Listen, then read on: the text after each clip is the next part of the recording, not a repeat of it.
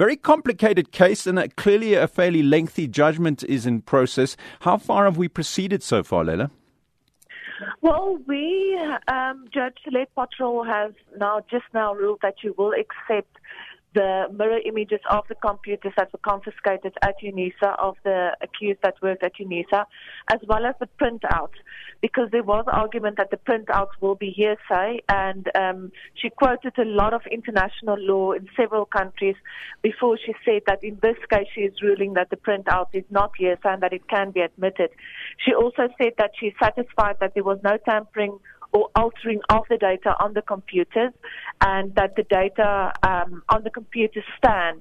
Now, when SARS's investigative unit started investigating this, they found several patterns initially which made them look deeper, and that's how they linked all the accused.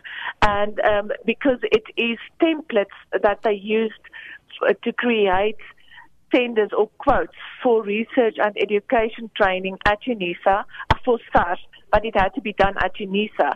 And these accused basically used a template and just changed the name at the top and the date, and they would create false quotes and make sure that their company would be the lowest quote, even though it was still overcharging SARS a lot.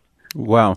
In terms of the fact that the printouts and those mirror images of the computer have been ruled admissible, clearly that is very strong for the prosecution. Has anything gone in the defence's favor so far in today's ruling?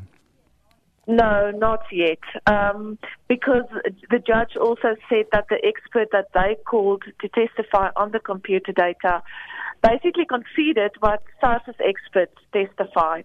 So nothing at the moment is going their way. She also said that she found that Ulundele Akabuade and his wife Ashima are guilty of fraud because she accepted the computer data, because she said, and their lawyers actually accepted that if the judge accepts the data, then they are guilty of fraud on these charges.